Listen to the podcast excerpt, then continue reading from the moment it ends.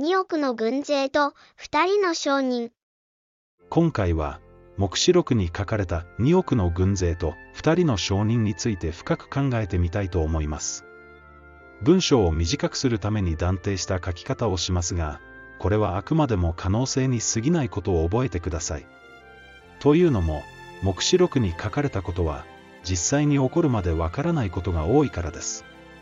しかしそれと同時に、黙示録は私たちが目を覚ましているために書かれた書物であることも忘れてはいけません。この予言の言葉を朗読する者と、これを聞いて、その中に書かれていることを守る者たちとは、幸いである。時が近づいているからである。この言葉をしっかりと守って、主の再臨に備えましょう。対象表現。黙示録には、さまざまな対象表現が使われています。生徒、陰譜、掌印、刻印、栄冠、王冠、白、さまざまな色、二人、二億。これらはすべて、教会を指しています。わかる人にだけわかるキーワード、すなわち黙示で書かれているのです。このように、黙示録は、教会を2つのグループに分けて書いています。それは、真の教会と廃教した教会です。これがそのまま、2人の証人と2億の軍勢に当てはまるのです。2億の軍勢。まずは、2億の軍勢について見ていきましょう。第6の御使いがラッパを吹き鳴らした。すると、私は神の御前にある金の祭壇の四隅から出る声を聞いた。その声がラッパを持っている第6の御使いに言った。大川ユーフラテスのほとりにつながれている4人の御使いを解き放せ。すると、定められた時、日、月、年のために用意されていた4人の御使いが、人類の1/3を殺すために解き放された。騎兵の軍勢の数は2億であった。私はその数を聞いた。2億の軍勢と2人の証人。これはどちらも、第6のラッパ、別名、第2の災いに属する出来事です。実のところ、この2つは、別々の視点から書かれた、同じ話なのです。廃教した教会の視点から書かれたのが、2億の軍勢の幻。真の教会の視点から書かれたのが、2人の証人の幻なのです。これを踏まえて、続きを見てみましょう。私が幻の中で見た馬とそれに乗る人たちの様子はこうであった。騎兵は、火のような赤、くすぶった青、燃える硫黄の色の胸当てをつけており、馬の頭は、獅子の頭のようで、口からは火と煙という音が出ていた。対象表現を使って、軍勢の正体が明かされています。白と対象表現にある様々な色によって、これが神に反する勢力であることが目視されているのです。口から出る、火と煙と硫黄にも注目してください。後で説明しますが、これも対照表現です。続きを見てみましょう。これらの3つの災害、すなわち、彼らの口から出ている火と煙と硫黄とのために、人類の1/3は殺された。馬の力はその口とその音にあって、その尾は蛇のようであり、それに頭があって、その頭で害を加えるのである。人類の1/3が殺されたとあります。これは人数を指しているのではなく、神の目に人類が3つのグループに分けられていることを指しています。尾と頭で害を加えるとは何でしょう。これはイザヤ書にヒントがあります。その頭とは、長老と尊き人、その尾とは、偽りを教える預言者である。この民を導く者は、これを迷わせ、彼らに導かれる者は、飲み尽くされる。頭とは、教会の指導者、尾とは、偽りを教える教師を指しているのでしょう。続きを見てみましょう。これらの災害によって殺されずに残った人々は、その手の技を悔い改めないで、悪霊どもや、金、銀、銅、石、木で作られた、見ることも聞くことも歩くこともできない偶像を拝み続け、その殺人や、魔術や、不品行や、盗みを悔い改めなかった。よく見てください。殺されなかった人々は、異教徒であることがわかります。ここから、人類が次のような3つのグループに分かれていることが見えてきます。虐殺するグループ、廃墟した教会。殺されずに残るグループ、異教徒。殺されるグループ、真の教会。ここまでが2億の軍勢の説明です。すなわち、第二の災いを廃墟した教会の視点から語った内容です。二人の証人。今度は、二人の証人について見ていきましょう。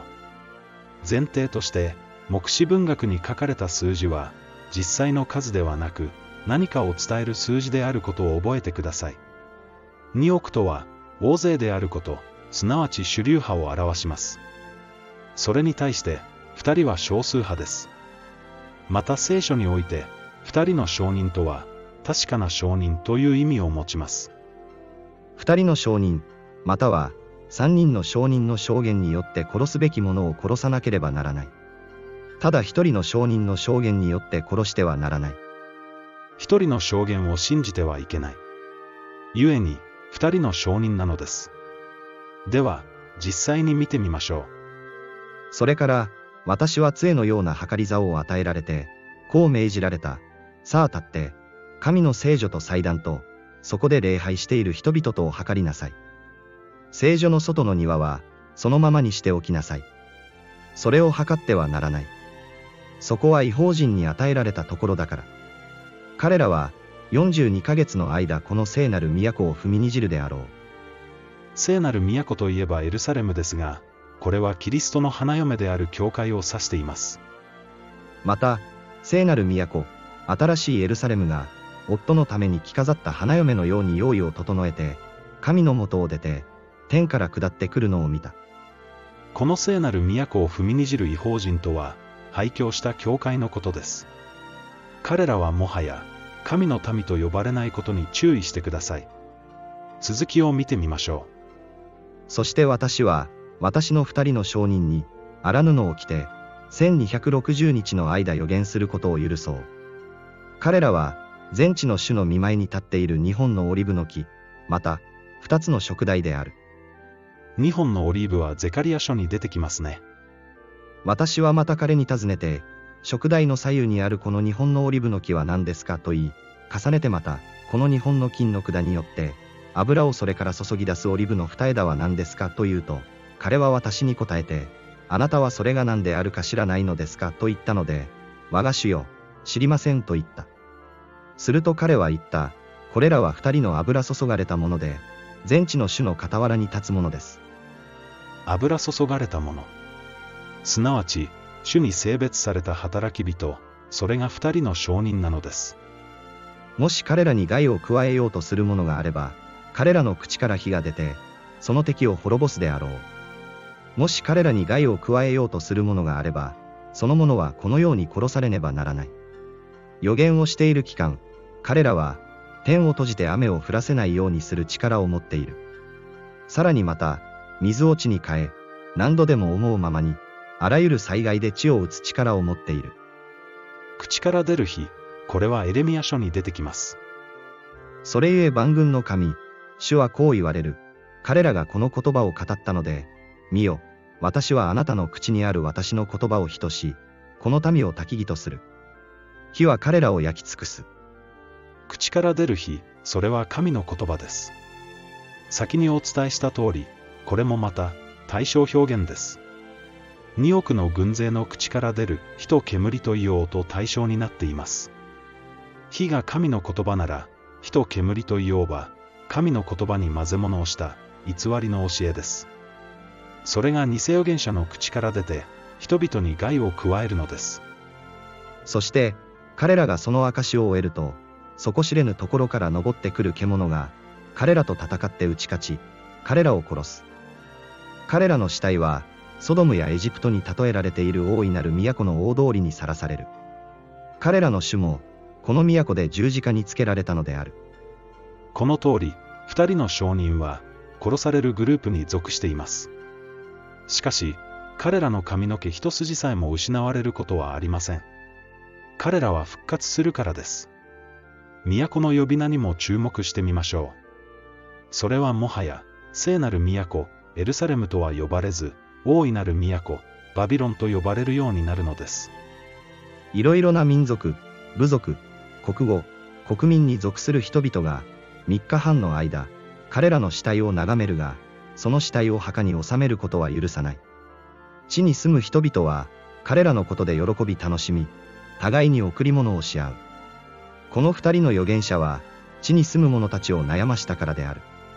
3日半の後、命の息が、神から出て彼らの中に入り、そして、彼らが立ち上がったので、それを見た人々は非常な恐怖に襲われた。その時、天から大きな声がして、ここに登ってきなさい、というのを、彼らは聞いた。そして、彼らは雲に乗って天に登った。彼らの敵はそれを見た。この時、大地震が起こって、都の10分の1は倒れ、その地震で7000人が死に、生き残った人々は驚き恐れて、天の神に栄光を期した。第2の災いは過ぎ去った。見よ、第3の災いがすぐに来る。これが第2の災いの出来事です。3日半の後とは、大患難の後という意味だと考えられます。主の日の出来事を先取りして書いているのでしょう。その日、真の教会は復活し、残りの人々には滅びが訪れるのです。大患難。2億の軍勢と2人の証人の幻。これらは別々の視点から語られた同じ出来事です。すなわち大患難です。この期間はいつも3年半、1260日というキーワードで表されます。これはキリストが十字架にかけられてから再臨するまでの期間を指しており、今も延長されているものと思われます。ある人々が遅いと思っているように、主は約束の実行を遅くしておられるのではない。ただ、一人も滅びることがなく、すべてのものが悔い改めに至ることを望み、あなた方に対して長く忍耐しておられるのである。宗教暗黒時代に行われた異端審問を思い出してください。当時、やりたい放題に真理を曲げたローマカトリックは、聖書のみに従う人々をことごとく捕らえ、拷問し、焼き殺しました。現代もまた同じです。ローマカトリックから引き継いだ日曜礼拝のせいで、安息日を守るクリスチャンは迫害され、罵られ、無関心という名の暴力によって殺されています。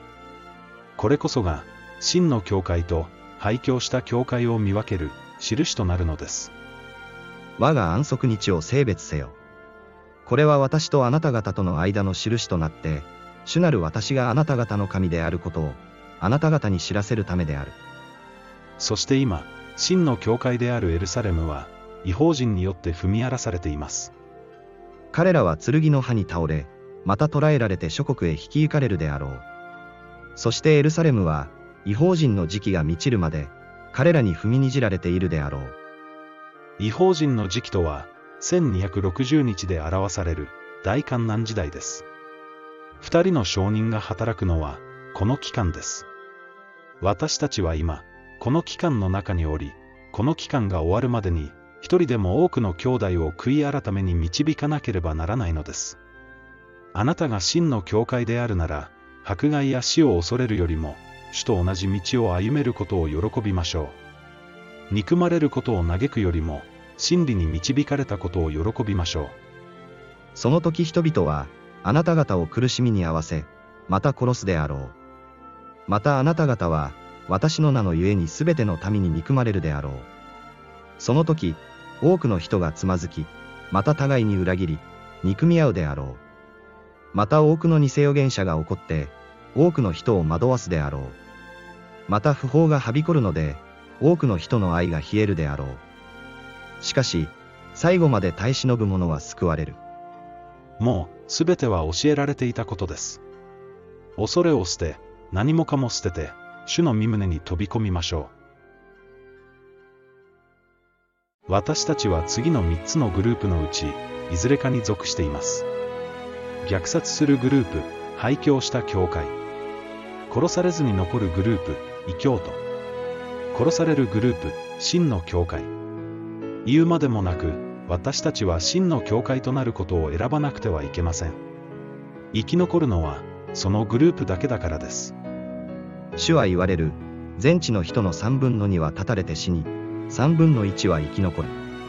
私はこの3分の1を火の中に入れ、銀を吹き分けるように、これを吹き分け、金を精錬するように、これを精錬する。彼らは私の名を呼び、私は彼らに答える。私は、彼らは我が民であると言い、彼らは、主は我が神であるという。今、主の愛があなたの恐れを取り除きますように。愛には恐れがない。完全な愛は恐れを取り除く。